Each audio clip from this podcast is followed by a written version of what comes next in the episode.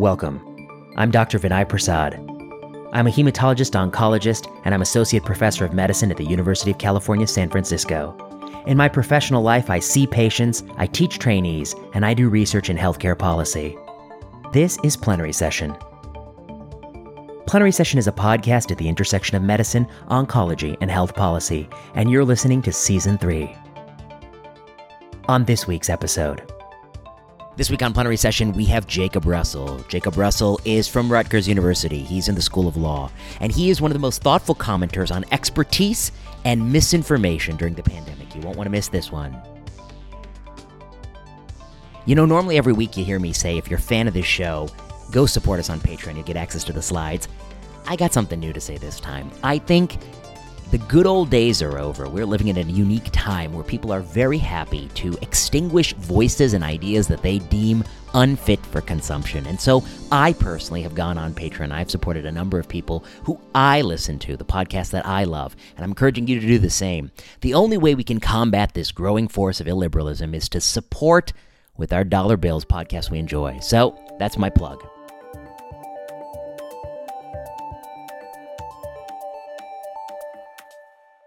All right, I'm back in Plenary Session, joined by Professor Jacob Russell from Rutgers Law. Jacob Russell is a is a second-time participant on Plenary Session. Um, some astute listeners of Plenary Session noticed that that I got excited when I talked to Jacob Russell. When I get excited, I make a classic moderator mistake, which is I don't let the guest talk. But they were good to inform me of my mistake, so we're going to make up for it. And in addition to that, we're going to talk about some new material because a lot has happened. Professor Russell, it's a pleasure to have you back. Thanks. It sounds like a dubious distinction to be back a second time, but I'll take it. You never know what'll happen to you just for being on this podcast. So why don't you start by telling us now, what's the difference between information that I don't like, that I don't agree with, and disinformation? Because as far as I can tell, there's not much of a difference between those three online. Yeah, no, I think you're you're putting your uh, your finger on on a question that I think is a lot harder. I, th- I think people don't take that question seriously enough. I think it's easy to say in the abstract, look, we've got a problem in society with too much misinformation. We've got a lot of fake news. I think there's sort of a genuine um, uh, kind of good faith, uh, you know, panic about the level um, of sort of complete disinformation that's infected our political system. And so we can talk about whether, first of all, whether that claim is even true. I mean, I think that's a thing that a lot of people believe in good faith, and there's, I think, debate about how true it is. But even if you've decided it's true, then you face this question of, well, what are we going to do about it? Mm-hmm. And I think that's a much harder problem than people give credit to. And I, it's arguably such a hard problem, um, you know, that it almost...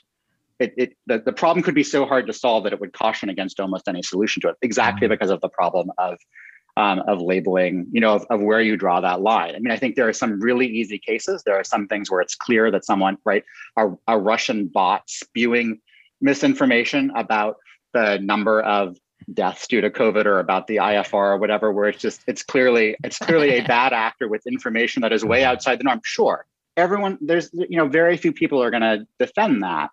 Um, but that's not the case that we're usually dealing with. So the, the case that we're usually dealing with is, you know, I think comes closer to that line between, you know, is this someone who I profoundly disagree with so much that I even genuinely think their ideas are dangerous, but it doesn't necessarily rise to the level of kind of, in, you know, absolute disinformation that has no real basis in, in sort of uh, uh, free speech. And I think, you know, people, I've, I've I asked this to people a lot, and I, I rarely get a sort of satisfying, mm-hmm. um, you know, tangible answer of how you would draw that line. And you think about, I mean, a, a funny recent example that that um, I've been, you know, you know, people say, well, you go with what the public health agencies say, but you think about the instances where the C D C and the W H O. So forget even the question of whether they're always right. Right, a no, public no, no. health agency can be wrong. Just whether but they let's agree. say we accept yeah. that they're right. Mm-hmm. The C D C and the W H O have different views on certain things. Right, the the C D C age for mask wearing for children is two. The W H O says essentially there are almost no circumstances, or there are very few circumstances that would warrant it under five, and caution against mask usage under five. Which one is, like, if you're just going to use the standard that will go, right, if you're the Facebook fact checker and you say, I'm just going to defer to the public health agencies, how do you just side, right? The W H O, I think still, I haven't double checked this, but I, as of at least recently on their page of COVID myths, they actually say that you should, they, they actively urge against wearing masks during exercise. The C D C uh-huh. right, has, a, has a different viewpoint. So, yes. right. So which one do you go with? If you're just going with the sort of, oh, we're not going to get in the, in the middle here, we're just going to defer to public health agencies. So this is a really, I mean, it's such a challenging question that people don't take seriously. Jacob Russell, I just checked on that because I was complaining about it recently. Um, because the W H O says not to wear masks when you exercise. Um, but the average person on the street, they say to wear them. Uh, well, and, and I'll put my cards on the table. Um, there is not a shred of plausible evidence that they will do anything when you go for a long run in the San Francisco sea breeze, uh, whether you wear it or don't wear it. That's not the place that it's it's going to get the mileage out of that mask. Um, but it's become a religion. And when where where religion goes, so too goes disinformation and claims of disinformation. Um, I want to talk about it a little bit more. Um, you know, when I look at Twitter, um, uh, I, I get told often that I'm I'm a I'm I'm somebody who has put out disinformation. But then I saw this person use that word over and over again to the point where I was like, this person's got no credibility at all. Um, it's a problem. Um, let me talk about something related to that. See what you think about this. Um, as you know, I had um, Satan himself, John Ioannidis, back on this podcast for part two. We met in a park in Menlo Park, and we recorded it face-to-face as as dialogue once occurred. Um, and and there were some people, like real people, not nameless, faceless b- trolls, but actual journalists, academics, who said, without listening to the podcast, that it was wrong for me to give him a, quote, platform. And by the way, in case you're wondering what that platform is, that's that's Plenary Session. as if as we'll if be this, saying the same about us in a few minutes. So. As if this this this shitty podcast is like some magical. It's like like being on fucking sixty minutes. Get the hell out of here. It's not a platform. It's a it's a it's a it's a, it's a, it's a, it's a tiny hobbyist a tiny hobbyist um, podcast with a niche following. Um, That's one. Two, no one's supposed to talk to this guy. We got to put, we got to send him to Elba. Um, no one's supposed to talk to this guy for the rest of his career. Um, for, and remind me, what was the transgression? What was the transgression? That um, he plugged an I F R estimate that people don't like, but may ultimately be within the range of plausible I F R estimates.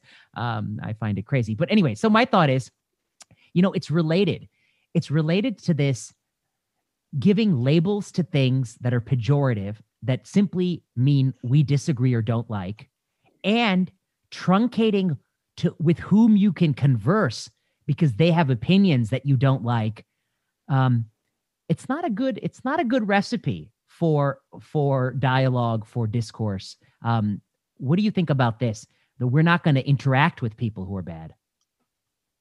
Yeah, no, and as soon I think as as we talked about before, the Ioannidis, uh, you know, that was sort of the moment back in actually back when you wrote your op-ed, you know, April or March, sort of de- defending his, uh, you know, his op-ed, which has been, you know, badly taken out of context, I think, but that's a sort of separate question. Uh-huh. It's one of the things that sort of got me interested in this because I think you can say, like, let's let's let's take sort of the worst case version of the critique of Ioannidis for granted. So let's say we think that everything about his work has been completely shoddy and he's been completely wrong, right? We could, you know, there's plenty of arguments against it, but let's say, let's assume that's the case, right? Does that rise to the level that someone shouldn't be allowed to either, you know, appear on your podcast or should be marked as misinformation if they, if they're, if they appear, right? He, he had videos taken down from YouTube, right? Should they be uh, as misinformation or should they, you know, not be quoted as much? Should their op-eds not run?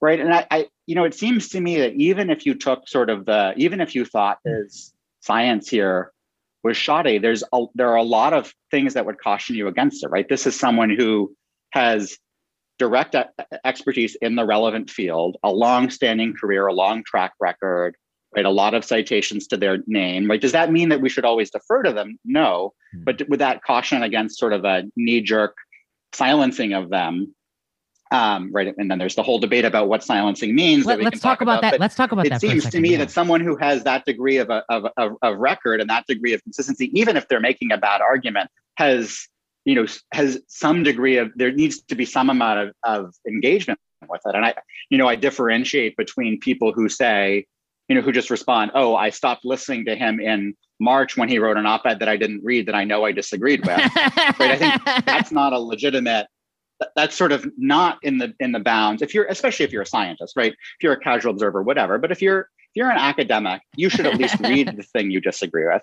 So I would differentiate very strongly between that and between people who have raised substantive critiques of, of his work and have written arguments against him and have said, right, the people who every single time he publishes a paper, you know, do a long explanation of why they disagree with it, right? That at least is, or that is engaging with the substance of it. And, you know, th- it would not be for me, it would be maybe, you know, you can weigh in on who's right or who's wrong, but, but sort of just saying, well, he wrote one piece, it's, tr- tr- it proves that he's a charlatan.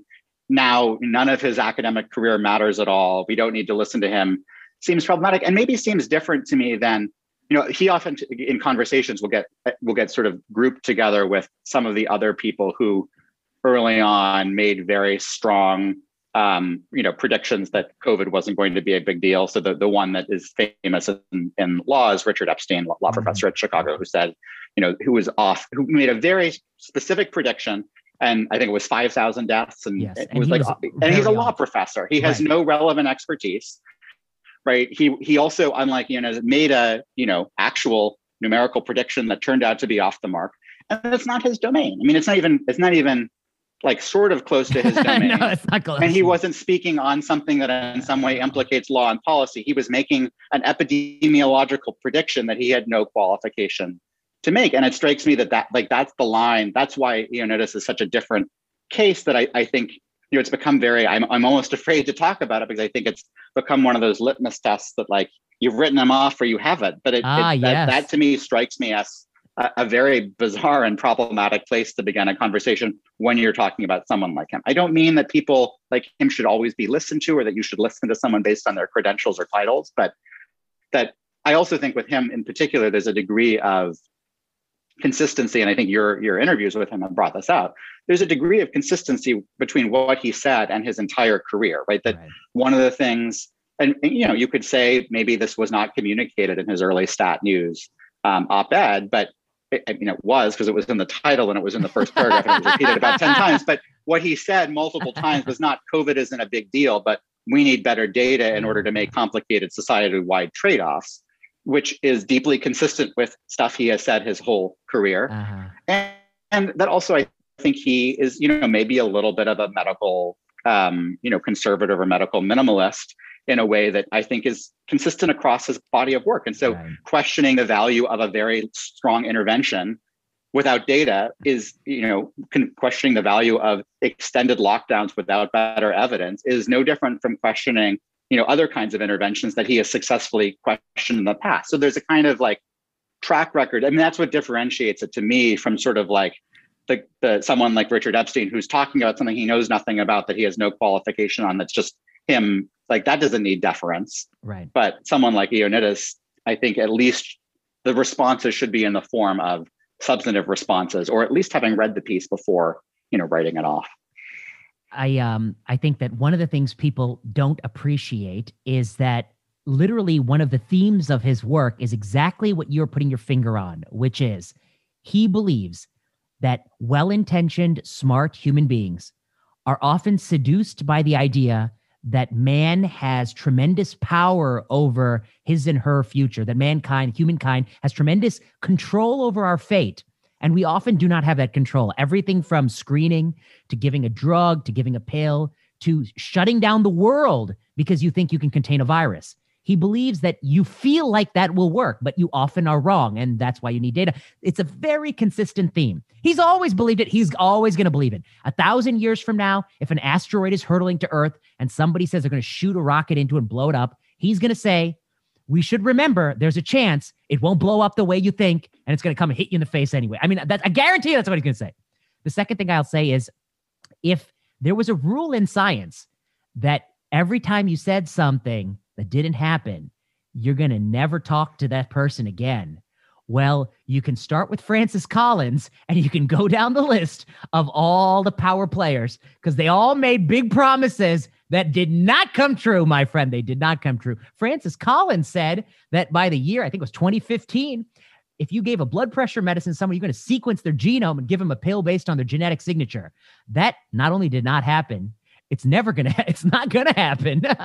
It was proven wrong. Um, telling tall tales, that's fifty percent of being a scientist. In Ioannidis' case, I actually think he didn't do that. If anything, he did the opposite. Um, but he really talked about uncertainty more than anything. But anyway, um, my question to you. Right. Well, and I think that's become yeah, a big problem is that, that, you know, the sort of evaluating, evaluating everything based on kind of hindsight bias, and in particular on, on cherry picking one, right? This person made one good prediction and therefore we should totally defer to them. This person made one bad prediction and we yeah. should write them off. I mean, it's not, you know, th- there are ways, I think it is true that ex- there should be some amount of calibration of, right, we should figure out, you know, are people systematically right or wrong? There's a whole study of expert of, of expert predictions that I think, you know, has a value, but in a in the context of sort of a novel public policy issue, in the context of the pandemic, really what you want is A, a range of opinions, and what you want to be evaluating them on is not were they right later on, but it's what did they bring to the table at the time with the knowledge that they had. So did they bring sort of an appropriate level of certainty or doubt? So one of the differences, I think, between, um, right, if you read the Ioannidis uh, Stat News piece, right, there's an incredible range. And, and you could argue that he emphasized the, the kind of good part of it too much, but he puts a very wide range in there. So he, he acknowledges an immense amount of uncertainty. And you contrast that with someone like Epstein, who had zero, you know, whose error bound was zero. You know, he knew it would be exactly five thousand deaths, right? Yeah, so have yeah, people yeah. have people acknowledge sort of what what what expertise they personally are bringing to bear? Is it something within their domain that they have some particular way of of contributing? Have they framed the issue in some way that's helpful? Have they acknowledged sort of the counter arguments? Have they, you know, have they brought the right level of humility? Have they calibrated their uncertainty appropriately? I would much rather an expert who had calibrated their level of uncertainty quite well and said, I'm I'm very uncertain about this, than someone who happened to, you know, uh, pick some random point in the middle and then later turns out to be correct, right? Uh, probably that's uh-huh. the less good, you know, they probably got lucky. You actually want someone who, right, I, I think across all kinds of fields of academic expertise, like the calibration of your level of uncertainty is almost as important as the sort of middle point of that, um, of, of that estimate. Oh, there's a lot of people who are going to love you. Um, this is literally what um, people say. Don't be a point estimo- estimologist. Be a confidence interval person. Talk about the range of plausible effects. Don't focus on one number. It's almost surely the case it's not that one number. Um, it, it, but there's some range of uncertainty. Um, I want to talk to you about, about something near and dear to my heart, myself, which is which what happened to me. What happened to me? So, so, you know, you said something that was, uh, that caught my attention. You talked about reading, reading what he wrote and using your own judgment to decide what he said. You see, that's an unusual skill set. In the modern world, we don't want to read anything, especially if it's more than one hundred twenty-eight characters or two fifty-six, whatever the hell it is. We want someone to tell you what you ought to think about something. That's where we are. That's the new academy. Um, so I like to read things to myself. I like to read them. I like to think about them. I'm old fashioned that way. Um, you know, maybe I was, I was meant to be born a different era, but I'm stuck in this one um, where, you know, that's not a commodity. Uh, I read the vaccine studies. I read them. I read them closely. I looked through all the preprints, all the data. Um, I heard people talking about ninety-five percent effective. That's of course the relative risk reduction. I was interested in a different statistic, which was if you were vaccinated, completed both doses, and you went ten days asymptomatic, what is the subsequent probability between that period of time, roughly day forty and day, the final day of the study, day one eighty, day two hundred, and your chance of developing SARS-C o V two? Because of course, it takes a while for the vaccine to kick in. And some of the people who present in the first ten days, they caught it before they enrolled in the damn trial. Okay, so I want to know what, when it kicks in and you feel fine, what's the subsequent probability of infection? I calculated it for both trials. It was ninety-nine point nine five, no COVID, ninety-nine point nine two, no COVID. I looked at data on the nasal swabs in Moderna. There's a huge reduction in, in, in, in P C R positivity, which doesn't mean you're infectious. It just means you can find nucleotides, okay? It's a big reduction. The absolute risk was one in a thousand P C R positivity. I think it's going to diminish over time. Um, we also know a lot of things about vaccination. Most vaccines, all but one, to my knowledge, slow the spread of a disease. This is a disease that is in part spread by people who are blowing viral load, high viral load. They're spreading it. Um, symptomatic people spread it. When you cut those two out of the equation, you're going to slow the spread. Um, and then the last thing is that I, I know a lot about um, what happens to antibody response in the nasal mucosa. Okay, I put it all together. I read this stuff. Early in January, I came out guns blazing. After you get vaccinated, you it's over. There's none of this, we're not going to meet up. We're going to meet up. You hug your grandma. If two people are vaccinated, we're going to have dinner. Six people are vaccinated, we're going to have a dinner party. If we're vaccinated and we're having lunch at work, we're going to have lunch at work. Um, uh, people, I even went so far as to say the mask. You know, the mask, what's the... What's the benefit of the mask? I think the Danish mask study shows it does not have a fifty percent or more reduction. Does it have a five percent? Sure. But a five percent, when you take an absolute baseline risk and push it into the ground with a vaccine, that marginal benefit is, is, is super marginal. And if you had John's philosophy and a little bit of my philosophy, you know that in, things people do with very tiny effect sizes often vanish in real world, you know, the, the vagaries of the real world. Okay, so I came out guns blazing. I wrote my little op-ed. Um, I tweeted about it. One of the classic rebuttals is, um, we don't know the risk is zero. Okay, of course. Yeah, we don't know it's zero. In fact, it's probably not zero. It's never going to be zero. There's guaranteed to be transmission. We don't know it's zero. The same person who told me we don't know it's zero, they were on Twitter advising pregnant women it's okay to get vaccinated. My point is, we don't know it's okay. There's an ongoing Pfizer trial to answer that question, proving Pfizer, they don't know. So the only time you're saying we don't know is we don't know you can hug your grandma. We do know it's safe for a pregnant woman to be vaccinated. That's actually quite different than our historical. I'm going to have an op-ed on this coming out tomorrow. Um, anyway, my point to you, I got I got a lot of pushback. A lot of it veered into, you know, personal, stupid. I mean, it's very uncalled for. Um, I have a hypothesis. Here's my hypothesis.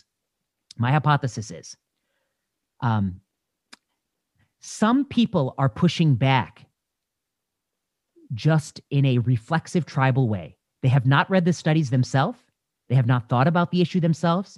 Some of these people may even lack the tools to think about these issues because they're not in the business of reading data and making up their own mind. Their whole career is going what uh, doing what other people tell them and following the herd. And I hear this word people use, contrarian.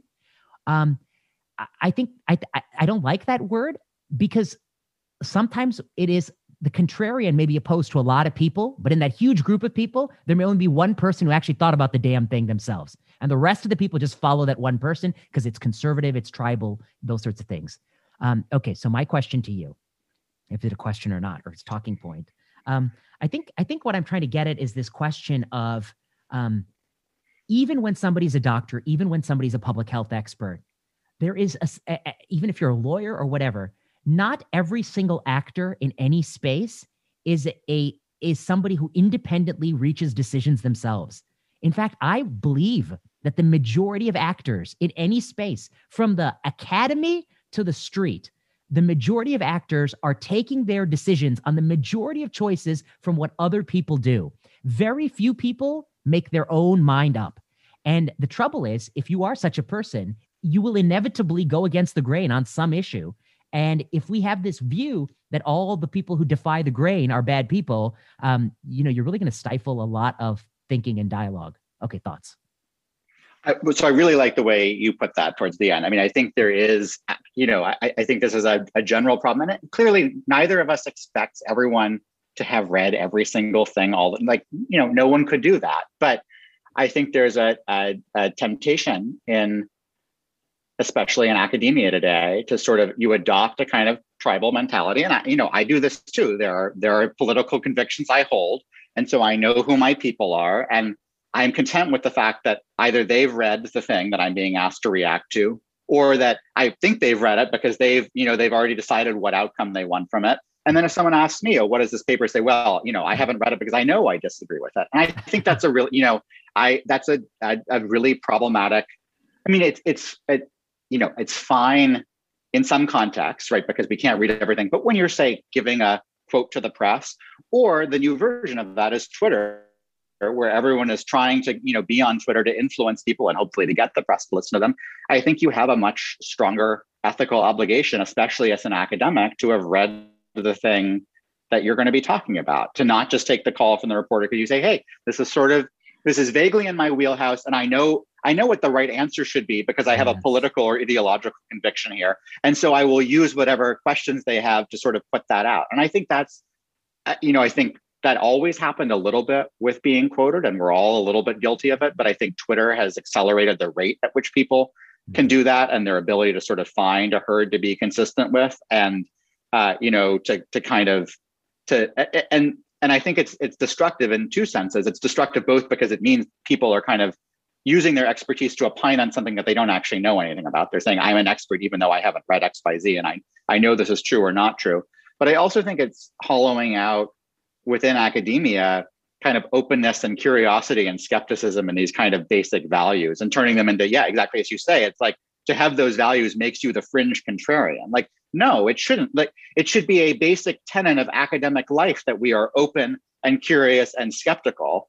And I think about conversations I've had with colleagues where, I, you know, I am I am like the last person to ever be an originalist, politi- like both politically and intellectually. It is not a a position that that appeals to me for all sorts of reasons, you some mean of which a Scalia, are you know, a Scalia personal and some of which are exactly right. Okay. And so that is that is not at all appealing to me.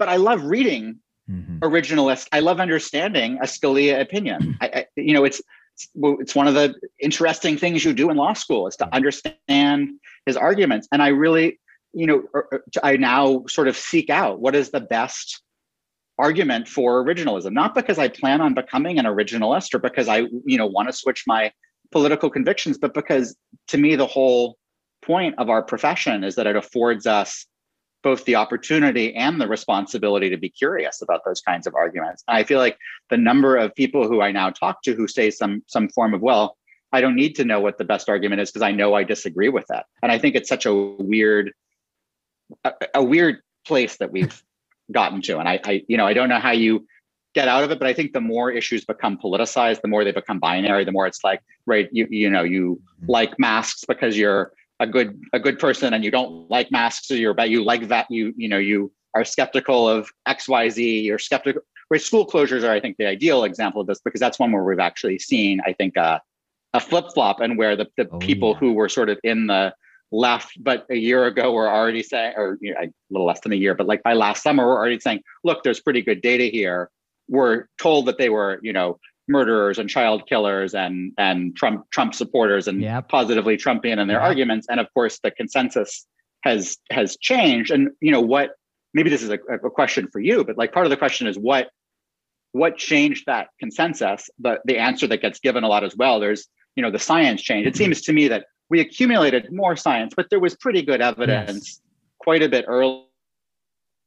And what really changed, I I think, and I'd be curious if you think it's otherwise, is that I think Fauci kind of gave his blessing at some point to the idea publicly. And then, then it became okay for people who were on the fence who had started to have that I- idea to say it, right? It made it acceptable. And I don't mean that as a critique no. of Doctor Fauci, but that I think no. there's this way in which when we make certain people into heroes and other people into villains, there's no way to have a dialogue until, right, the hero blesses the idea. And then all the people who already sort of we're on the fence or we're already starting to think and then feel like they can say, look, now I've, you know, now, now I can come out and agree with this, this standpoint. It's not so much that the science changed, but that the, that the, the, the sort of window of what was acceptable to express, I think expanded rapidly in the last three months.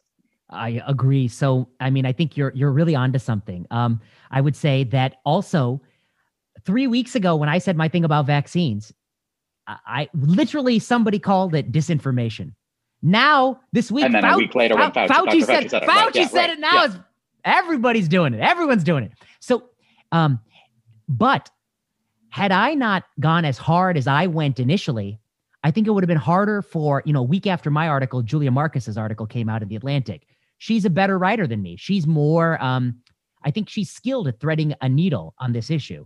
She did it very gracefully, but I had already absorbed a lot of the anger so that there was a window for her to kind of push the narrative a little bit further. Then Monica Gandhi comes. Then Fauci comes, and now it's over. You know, I, this, the tide is tipped.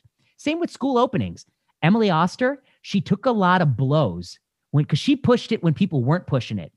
I right. started pushing it in September early, right. but I'm not as, I'm probably one step behind her. But it took me a while to learn. I mean, I literally had to read a lot about schools. I didn't know what do, what the you know what do I know about schools. But the moment I saw the picture, in my own opinion, I reached the conclusion that it was a, a screw up. Um, I pushed it hard. She pushed it hard. A lot of people push it hard.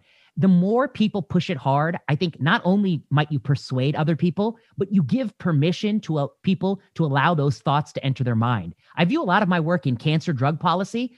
It's not very innovative or smart. Don't tell, don't tell the tenure committee that. Don't tell the promotion committee. It gives people permission to admit that some of our drugs are quite marginal. It gives them permission to admit that. And the moment you give them that permission, because you go at it hard, then a lot of people who wouldn't be in the space start voicing their opinion and pushing it. So, you know, science always needs people who are willing to push it hard. Um, I think John did. Uh, he paid a price because I think people were unfair. Okay, the, the next thing I want to say before I, I ask your thoughts, um, I think one of the challenges here with social media, and you allude to this with taking interviews you're not really comfortable doing, I think there's a distinction between wanting to be heard and having something to say.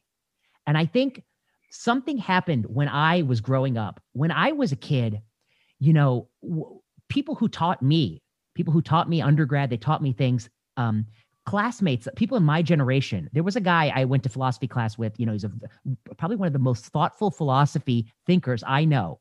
And he said, I will write something when I have a truly original idea. Um, uh, and, and, and, and to get a truly original idea, we would work, like you would go push yourself in class, read more books, um, practice the art of debate, uh, practice your skills, develop your skills, make yourself better, in the hopes that someday you will have something to contribute. Something changed in the era of social media and Twitter and Facebook and posting every time, you know, you scratch your earlobe. People w- moved from wanting to make themselves excellent to wanting other people to think they were excellent. And those are not the same thing. And so instead of trying to do better work, to do really challenging and tightly written essays, they just wanted to get credit for, you know, some silly thing that gets credit, a meme, a video, uh, uh, some farce. And it's gotten so bad that there are so many people who say they have all the titles in the world.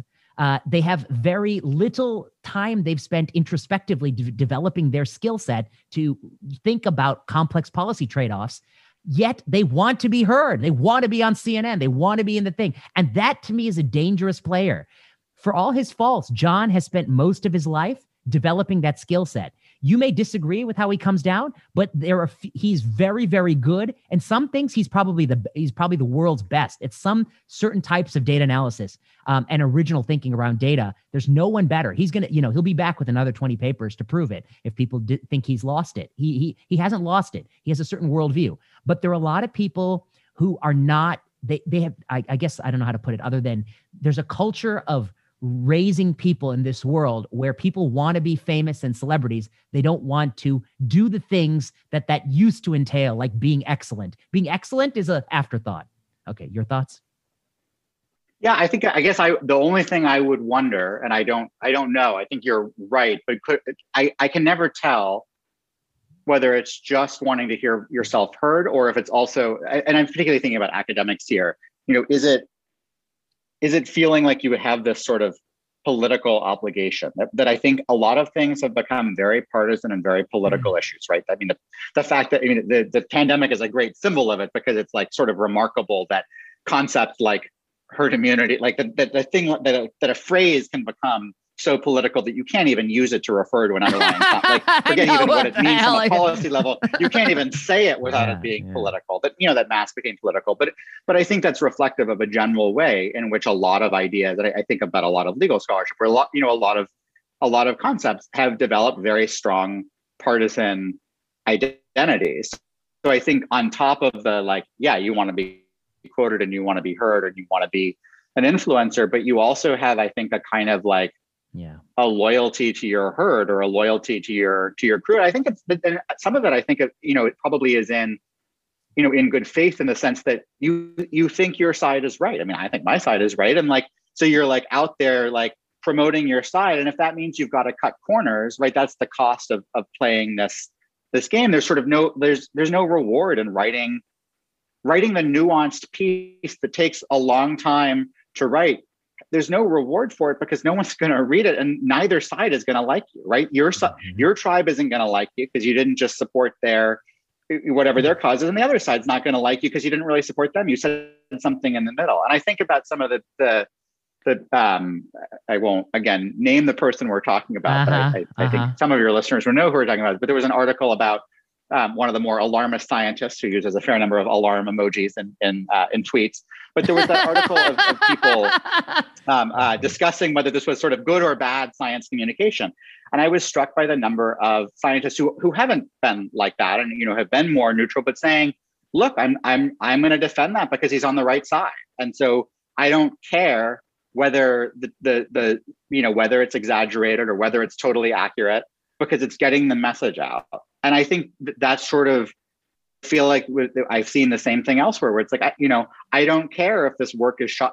I don't care if the empirical study I'm citing in this law article is shoddy or not, because it supports my view and it gets to the right side. So I think as we sort of politicize ideas, we narrow off the incentives and the opportunity for an academic to be curious and open about it and to write the nuanced thing, because writing the nuanced thing, there's no glory in that, right? You're you're betraying your your side, and it's, you know, no one no one wants to hear it. So you, and and I think as things politicize very rapidly, I think that has a really corrosive effect on people's ability to do research. I mean, you think about the number of things in COVID where, right? I mean, one of, like, there are a whole bunch of reasons why why losing dissent is harmful, right? It, yes. it, you, you just talked about sort of the value of dissent and making certain ideas possible, about kind of the, the, the I think is the, the danger to the public of, of getting confused or a whiplash when they've been told with certainty X and then suddenly it reverses to Y, right? I mean, the public needs a calibration of,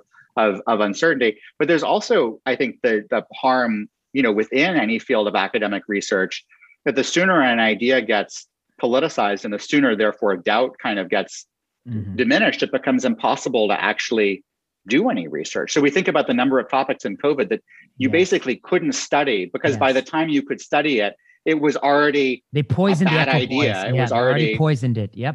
Right. Right. Um, and I think, you know, it's it's it, there's the formal issue of needing equipoise to do a trial, but even even just to write sort of a a more informal, you know, even to just voice a dissenting opinion, right? It, we've already decided. And I think one of the things about uncertainty is that, you know, in a funny way that you, we were talking about vaccines and all the people saying, oh, we don't know, we don't know what they, right? Yeah. It's funny that we sort of went from a climate, I think very early in the pandemic with Ioannidis, of extreme certainty, where we were certain, yes, we were certain John was wrong, even though all he was saying was, we need more know. data, but know. he was, you know, and, and the number of proclamations that said, we know X, we know Y will work, we're certain Z will work, several of which, and we know this drug works, we know this drug doesn't work, a number of which turned out, of course, to be wrong and then reversed. And so we went from like complete certainty in the way we talked about things to now suddenly on the one thing where we actually have pretty good data, vaccines, we suddenly have convinced everyone that there's insane uncertainty about the vaccines and that they, you know, they might do nothing. The, the first time where we suddenly, you know, admit to a degree of uncertainty and where the press is, well, science doesn't know. Is I think it's literally vaccine, the first time I've seen, I know, that's what science doesn't know. Science doesn't know. Question. It's that's remarkable. My, exactly. That's the thesis of my essay tomorrow. The first time we say we don't know is we don't know vaccine slow transmission. Shut up. You do know. That's the one thing you know. The things you don't know is whether wearing the right. damn mask after the vaccine helps. Okay, but let me ask you, let me put this to you. This is my thesis. Let's see if you agree. My thesis. If you are truly an intellectual, if you're actually an honest broker of ideas, you can never really be in a political party. Here's why.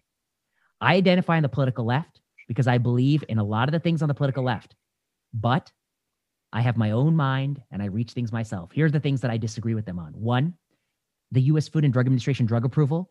We can talk left, right, all we want. You put a Republican in office or a Democrat in office, the F D A is almost identical. Almost identical. Everyone can tell you whatever they want to say about Steve Hahn and Gottlieb and Califf and Margaret Hamburg. They are almost identical when it comes to further lowering the bar for approval. The next thing I'll say, conflict of interest. We railed about Trump's swamp. the conflicts of interest. I agree. I found it despicable. I don't think you should work for DuPont or chemical companies and then run the E P A. When our own guy does it for the Surgeon General, I'm dead silence, dead silence, silence from people who were once critical. People told me they had the guts to look me in the eye and say, he's a good person, so it won't affect him. I say, you have learned nothing about conflict of interest, damn it. The whole point is it doesn't matter how good you are, you are susceptible. Okay, the next thing, schools. We on the left, we screwed up schools. To some degree, we may be beholden to teachers' unions, but that is a screw up. I don't know what to say. This schools thing is going to haunt the left. It's going to be very hard to overcome. Okay, I'm the next thing I'll say that I disagree with the left a little bit on, single payer. I actually support the idea of single payer. However, I think the reality is in this political environment, there will always be people dissatisfied with healthcare. And if you immediately move to a single payer, there is only one person to blame. So even if it is suboptimal to have a public option, I think it's better because somebody can switch choices. Sometimes if all you have is Comcast, you get very angry. If you have Comcast and a few other options, you spread your anger out amongst these people. Okay, and then the last thing I'd say, where I disagree with the left very heartily, we have forgotten on the political left what this game is about.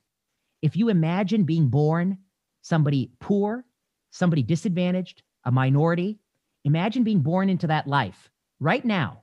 There are a number of obstacles you face in your life that somebody who's born into a higher income um, majority household, they do not face, okay?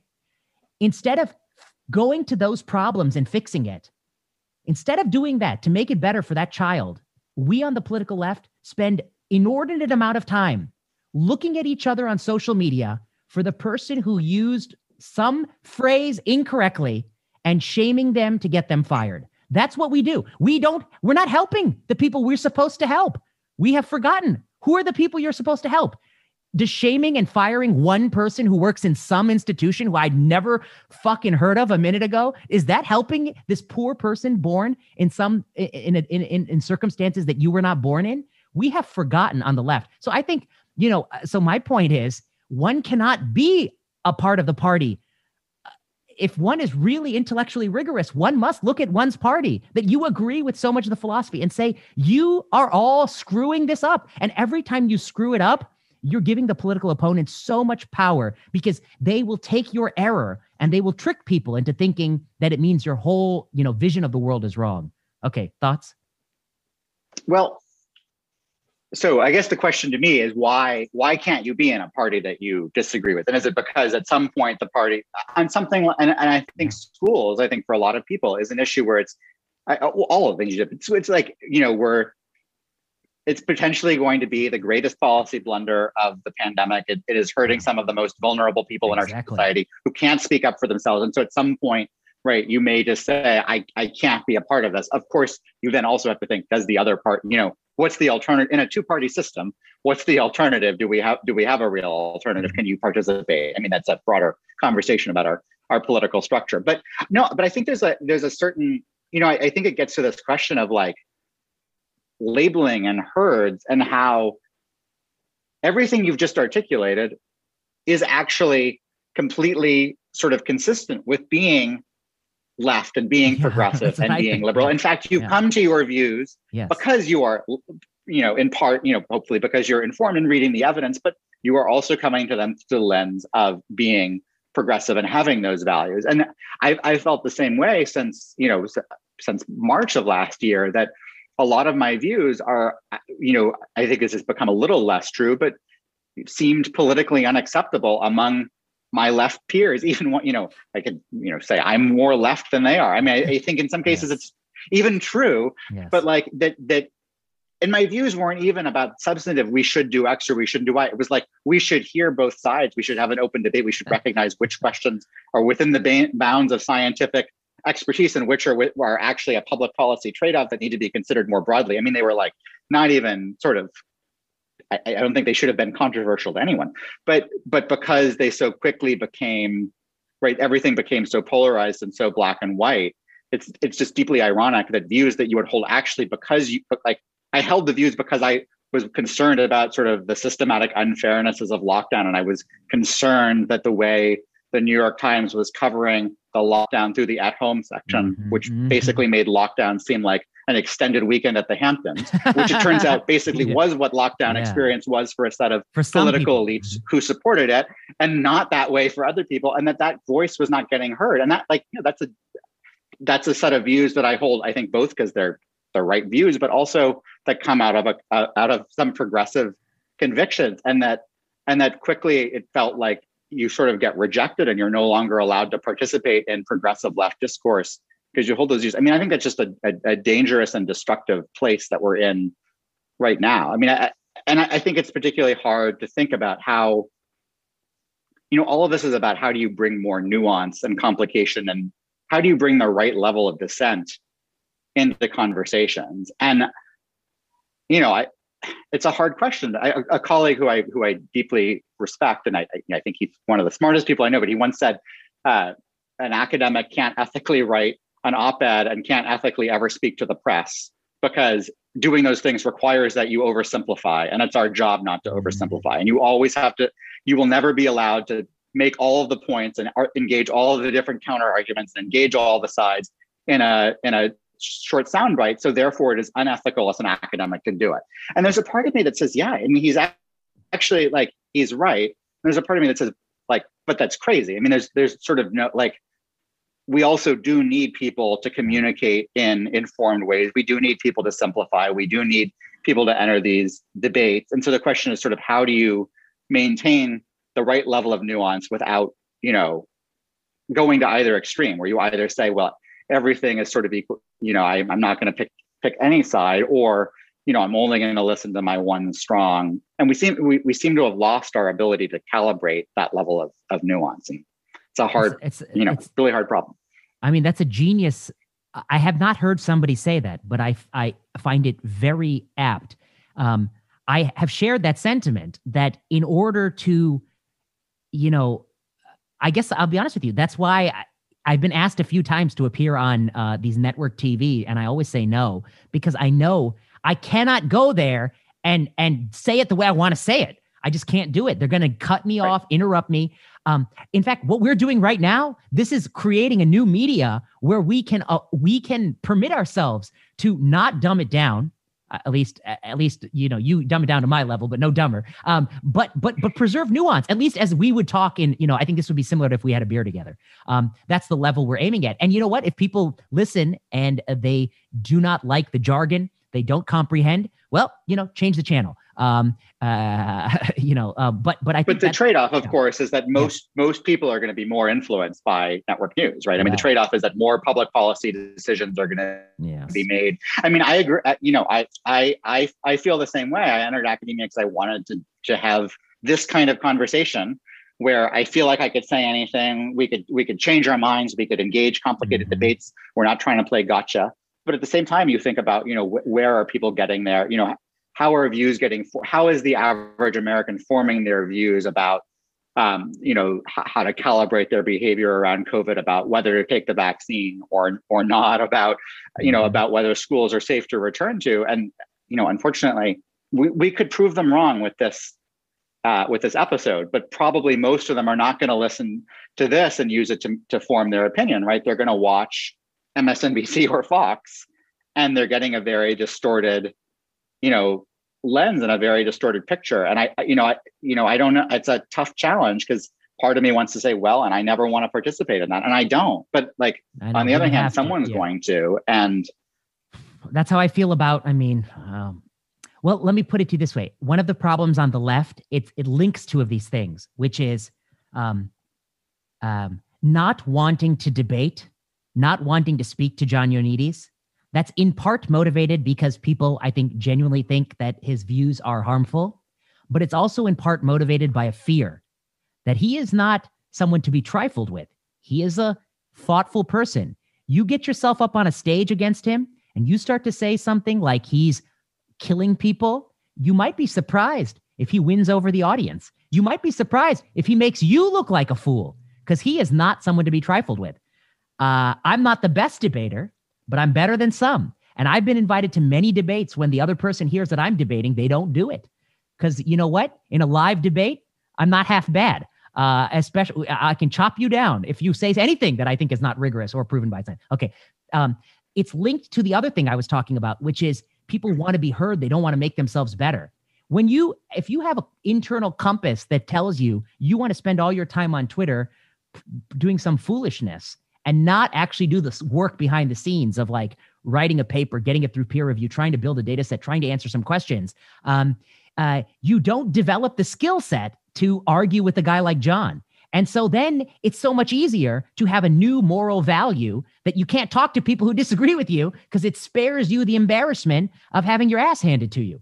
Um, so I think that that is, I mean, another tension in this space is, um, I don't know what happened to liberalism. Liberalism to me never meant not aspiring to be excellent.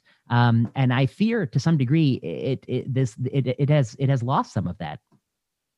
Yeah, no, and I think fear is right. But I think some of it, I mean, I think there's also, it's like a fear, I think there's almost a deeper fear that like on some level, people are uncertain about their own ideas and oh. they don't want to be confronted by that uncertainty and they don't like the idea yeah. of uncertainty yeah. and they think yeah. it's, they think it's weak to be uncertain. And one of the things that John says a lot, and, and you know, I you could say maybe, you know, maybe it's just a little bit of a pose, but I, yeah. I you know, he says it so much, like, he says, I don't know all the time. Yeah. These are things I don't know. This I can't answer this. I don't know. Yeah. And I think a lot of people don't want to say that and then have formed a view that they that they now associate with a, once it becomes politicized, right? They associate it, it's personal, right? It becomes, it's part of their identity. It's part of their, you know, tribal mentality. It's part of a set of things that, and so like the idea of finding out that you might be wrong or there might be unexamined parts of that, or there might be some weaknesses in that is actually, I think, terrifying to people. It puts them on very shaky ground. I mean, I think a lot of,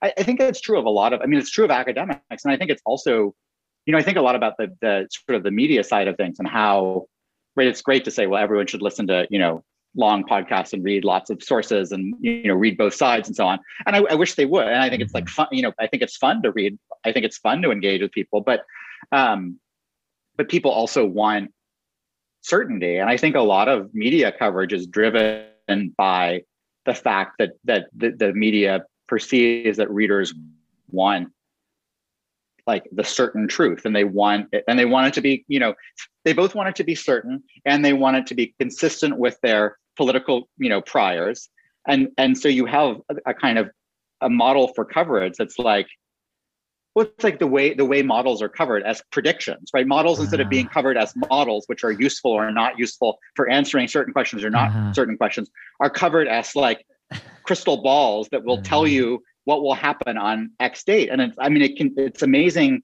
that this can, like, it continues to be a feature of mainstream news coverage that we say, if this happens, this number of people, uh-huh. this will happen. And, and like a week later, it's already like wildly off the mark and we're still doing it. But I think it feeds into a desire or a perceived desire of readers to not be confronted with a lot of uncertainty. People don't want to be told, we don't know about, you know, we don't know what the answer is here. We don't know, we don't have, we don't have the answer. There's, I think, a, a discomfort to that. And so there's a sort of selection towards people who are, you know, who are extremely overconfident, and then and then you only want to hear things that confirm that opinion, because otherwise you might start to lose some some of your sense of sense of certainty.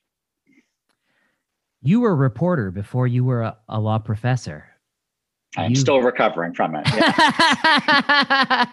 um, I wanted to ask about that. So, you know. Um, When my vaccine thing came out, there were a number of news articles that were writing about what people should do after vaccination. Um, and I'll tell you, I talked to a bunch of reporters. They were scared to put my opinion in print. Now, of course, three weeks have changed. So it went from misinformation to from Fauci's lips to God, God's ears. Uh, Saint Saint Anthony of Fauci has spoken and God himself or herself has uh, has heard. Uh, but three weeks ago, it was securely in the misinformation column. Um, but I'll tell you, the reporters were very reluctant. And I told them, I told them, I'm not asking you to cover my opinion as if it's gospel, but I think people should hear that there is a range of opinions. And then I'll say another thing. Um, when it comes to counseling people about what they can do after a vaccine, uh, not only do I have the experience of doing a lot of work with medical research, I literally worked on a bone marrow transplant floor for five years where that is literally one of the most common questions people ask, which is after this thing that makes me vulnerable, what can I do with my loved ones? And the answer was never live in a bubble and do nothing. That was not the answer. Um, uh, that was just not an acceptable option. It didn't make sense. Um, I also did a lot of back of the envelope calculation to get some estimate of risk. Um, so I, I would say it would be illogical for someone to say it's totally fine to wear a mask and go on a flight if they would say it's not okay to have a dinner party with two vaccinated people, um, an unvaccinated person on a flight, um, because the, the risk is probably at least one order of magnitude, possibly two orders of magnitude higher on the flight. Um, so people are entering into this thing where just numerically they're they're they're having il, in, uh, internally inconsistent views. Okay, so I told these reporters they wouldn't cover me. They wouldn't cover it. And when I read the papers, I I didn't hate it, but I know it didn't push as hard as it could have pushed. It should have pushed. Um, why do you think this happens? Why why are why is journalism um, uh, regression to the mean? Why is that happening? Yeah, so this is a great, I mean, I I, I could spend hours, we won't spend hours, we could spend hours talking about this. Um, and maybe you should have, I can suggest some journalists so you could have on and ask them. I think this is a hard question. So like you said, I, you know, I was a reporter, I was a reporter at the Wall Street Journal for a few years before law school. And I think I I want to start by saying that I, um, I don't envy the task that my friends and colleagues who are still journalists have. I think this is, I think covering COVID is tough for a whole bunch of reasons. So I, I want to acknowledge that there aren't easy answers.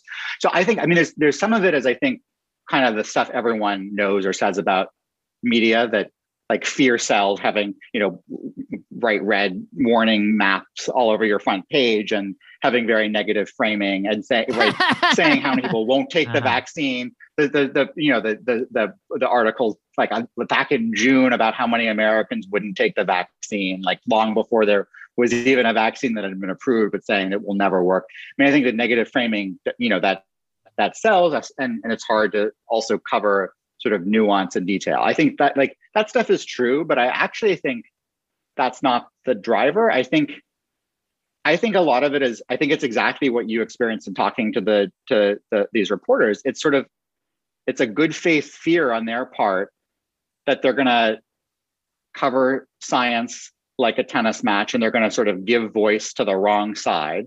And I think it's a lesson that partly comes out of, or especially comes out of um, what the media learned from coverage of climate change. I think there's, there's a sense, and I think this is something that people still talk about all the time, that climate change was covered as an issue where mm. half the scientists thought one thing and half the scientists thought the other thing, because right. you would get one quote from someone who believed in climate change and one from someone right. who didn't believe in it. And it right. continued to be covered that way de- like decades after right. there was extraordinary consensus on certain facts. And so like thirty years after there was consensus, you would still have the obligatory one-on-one quote. And I think a lot of people said, look, that's not how science works. And that's not really fair. That's, you know, that's not, yeah. right. If you're going to do that, you should have ninety-nine quotes from scientists who support it, and then one from us, like not one on one. So this fear of false balance. I think that the problem is that, and, and I think on top of that, there's also a, a sense that like we're in this wartime situation and we should like do what the public health agencies are telling us to do. I think that the problem, of course, as, as you know, is that COVID is not climate change, right? We don't have decades of research on it. And a lot of the questions are not, I think there's been this confusion of sort of what is and isn't a scientific question. Like questions about risk trade-offs are usually actually not science questions, no, right? No. Science can inform you about what the relative risk is. Science can tell you if you do X, I mean, maybe, right? Maybe studies can tell you if you do X, Y, and Z, here is some set of probabilistic estimates of what might happen. Right. Otherwise, here's what might happen, right? But how we as a society choose to prioritize those right. risks, how we choose to weigh trade-offs, how we choose to decide what's important between schools and air travel and business and, and, and socializing and so on are not scientific questions. They're, they're, you know, incredibly complicated, yeah, personal questions. And I think that, you know, somehow, I think the early coverage of the pandemic, I think this has continued, forgot that or didn't see that. And I think that's why we had, you know, I think about like, what did the media truly get wrong in, in early COVID coverage? And it's not necessarily even the science coverage, it's the absence of coverage of other trade-offs. It's like the fact well, yeah. that it took a really long time before anyone was willing to write about the, the harms of having school closures, or to write about yes. problems that working mothers would like that working mothers would drop well, out so of the first, job force, or that they would have differential impacts on the rich and the poor and so on. It yes. took like months longer. That should have been like alongside, you know, the scientific coverage on day one. That should have yeah. been there, and I, and it wasn't. And that that I think, you know, with with with love and respect for my friends in the media, I think that was a failure. The first failure was from January to March. All they said was flu is way worse than COVID. Get your flu shot.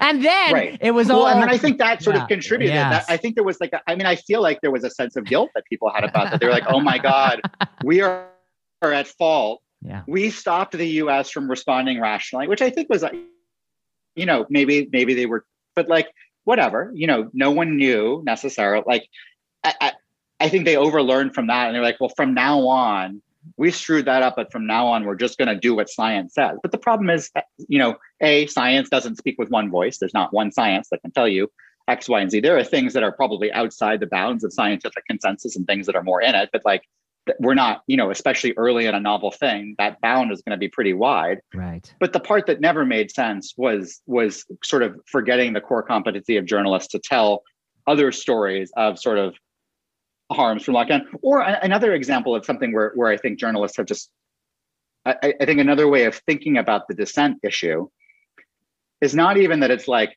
in a story about vaccines, we need four quotes from people who think you should hug grandparents and four from people who think you sure. shouldn't. Sure. But it's also about trying to understand why people who are qualified and smart and in their domain of expertise and with cr- credentials and a track record have such different views. And I feel like we never, like, coverage of the Great Barrington Declaration, like, and now, you know, again, we're gonna we're gonna lose forty viewers here, but like the the if there are any left, um but the the question so rapidly became like, you know, what are their secret sources of funding and who's secretly behind this, instead of saying, or, you know, is this right or wrong? But in a way, the the, the interesting questions would have been, why are there some smart people who really think this? And that might have been a way.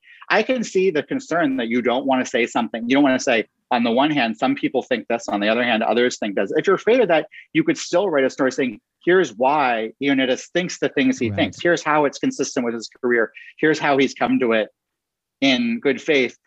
People still think it's wrong, right? There are ways journalists can cover. I think of it sort of like coverage, of, like if you if you want to totally politicize it, it's like coverage after Trump won. The the there was the the sense that the why media had sort of let us yeah, down yeah, yeah. by not figuring out yeah right why people voted for him, and that a core competency of the media is to go out and talk to people and get stories about what it is that led you to vote for Trump, yeah. and you can do that story without endorsing Trump, right? I mean, it's like it's it's such an obvious journalistic idea that you can go talk to a voter, you yeah. can tell a nice story that humanizes them and allows people to understand it. I mean, this is sort of what someone like Julia Marcus did so well with yes, people, like in her articles talking about why yeah. people won't wear masks, yeah, yeah, rather yeah. than starting from the like their evil assumption. She yeah. tried to figure out why and talked about it. And that's, that's like that's good. The strength of journalists. And it's like they've just chosen completely to not do that when it comes to scientific dissent. And that to me is the thing where I won't, you know, the the, the science and fear and nuance part, that's hard, but it's the the sort of failing to do the core competencies of journalism that really sort of to, to tell those stories that I think really troubles me. And instead to do, to do the kind of life, like here are, you know, eight great things you can do at home in your vacation home in the pen. Here's what to do with your fourteenth room that you don't know what to do with during the pandemic. I, I know. Mean, the, right? I think that's, that's, you know. Uh-huh. Oh, that's, that's well put. I mean, here's what to do with that, um, the little accessory dwelling unit you've added to your house, and right. a new a new recipe for mushrooms you grew in your own forest. Um, right. Yeah. Right. Um, you know, I was thinking the only thing this whole pandemic that is as settled science as climate change has been that that mannequin study of double masking. They they waited a they waited a whole year a right. whole a whole year they waited to put two masks on that mannequin. They waited, you know, uh, that is uh, is that gaslighting? I mean, I really wondered career I mean, making study. Yeah. Career. They, I wondered why the hell is the first time I'm hearing about this damn double mask one year into this. And then I was like, well, surely it took a year for that multi-armed randomized trial they ran. And then I go and find that they just wrapped up they this rubber. There were dummy. shortages. And short, short, yeah, the shortage on the double mask took them a whole damn year. I, I mean, I don't know what to say. And it would be one thing if they just published it, but they press released it and they're on T V. Whew. All no, right. And it's like, it's, yeah. I, I think, I mean, on the science, I said I'd give it a free pass in science. I wouldn't on that either, because in a way, it's like watching all of the sort of worst warning signs of, of media coverage of science, the sort of like slow, like, you know, red wine extends your life by thirty years. Yes. A year later, you got red wine kills you if you drink more than one glass a month. The next year, you got red wine actually prevents cancer. The next year, red wine causes cancer, right? The sort of like the amplification of one study to prove a point. And it's sort of like we've like, the media knows better than to do that. And has, I mean, people still do it, but like, I feel like a lot of the sort of major print outlets had gotten a lot better in the way they would do that. And it's like, they forgot all those lessons and now they're doing like, you know, science and, and not even caveating. We'll say like, science says you should wear ten masks.